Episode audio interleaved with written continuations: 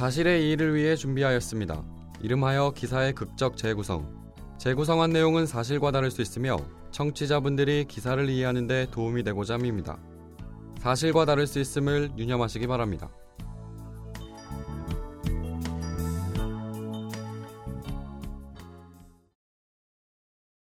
요새 진숙이는 밤이 돼도 불안감에 잠을 이루지 못한다. 요 며칠 새 계속 속옷이 사라지기 때문이다.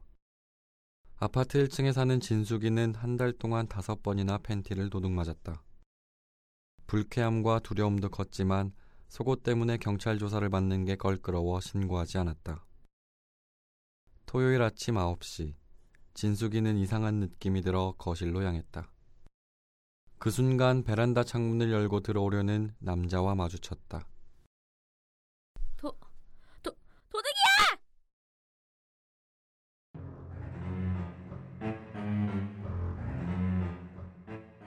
성호는 미친 듯이 뛰었다.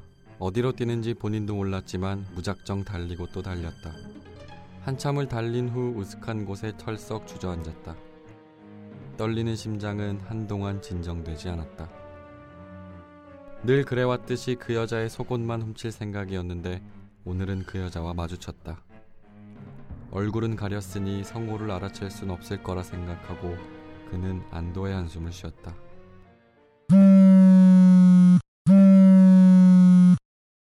누구에게 걸리기라도 한 듯 깜짝 놀란 성호는 핸드폰 화면을 보고 최대한 침착해하려 한다.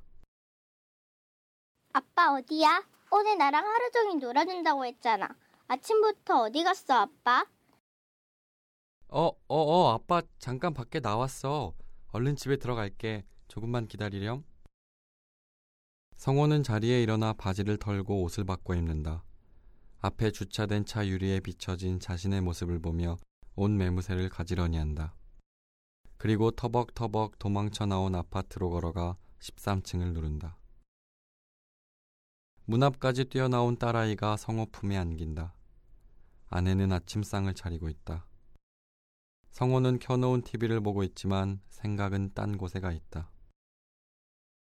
언제부터 성호가 팬티에 집착하게 되었는지 기억나지 않는다. 여러 차례 여성의 속옷을 훔치다 경찰서를 들락날락거렸다.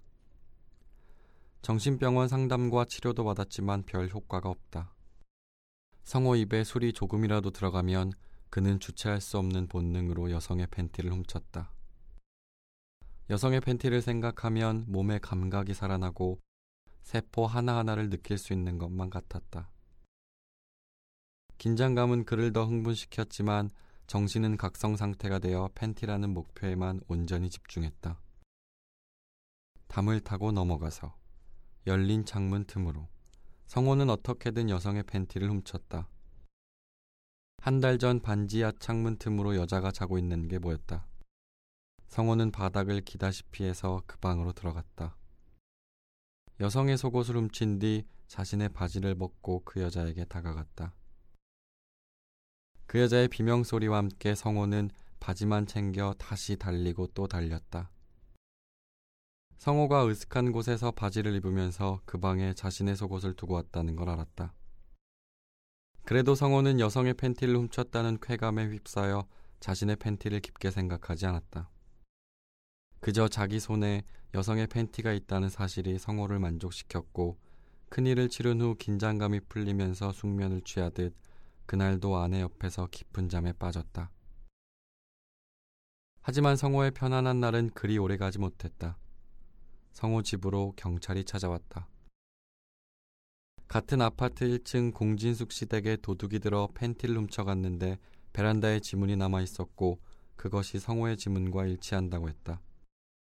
또한 몇 달 전 반지하 성폭행 사건 현장에서 발견한 피의자 속옷에서 나온 DNA가 성호의 것과 일치한다며 경찰은 구석에 있던 성호 딸아이를 미처 보지 못하고 성호의 혐의를 낱낱이 말해주었다.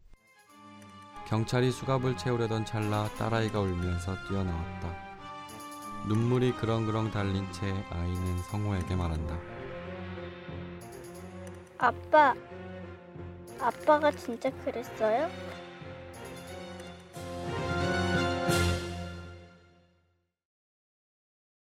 충동조절 장애로 여성의 속옷을 훔치고 성폭행까지 시도한 30대 가장이 경찰에 붙잡혔습니다.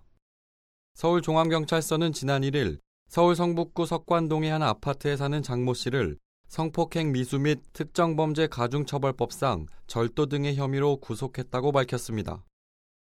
장 씨는 자신이 거주하는 아파트 1층에 사는 A씨의 팬티를 5번이나 훔쳤습니다. 장 씨는 작년 9월 20일 또다시 베란다 창문으로 A씨의 집으로 들어가던 중 A씨에게 발견돼 도주했습니다.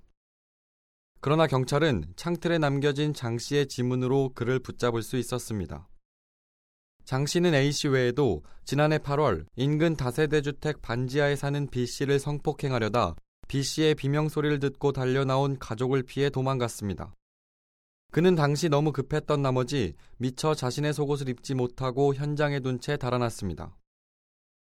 경찰은 속옷으로 DNA 분석을 했고 결국 범인이 장 씨인 것으로 드러났습니다. 경찰 조사에서 장 씨는 충동조절 장애를 겪어 작년 8월부터 정신과 치료를 받고 있는데 술만 먹으면 팬티를 훔치고 싶은 욕구를 억누를 수 없다고 진술했습니다.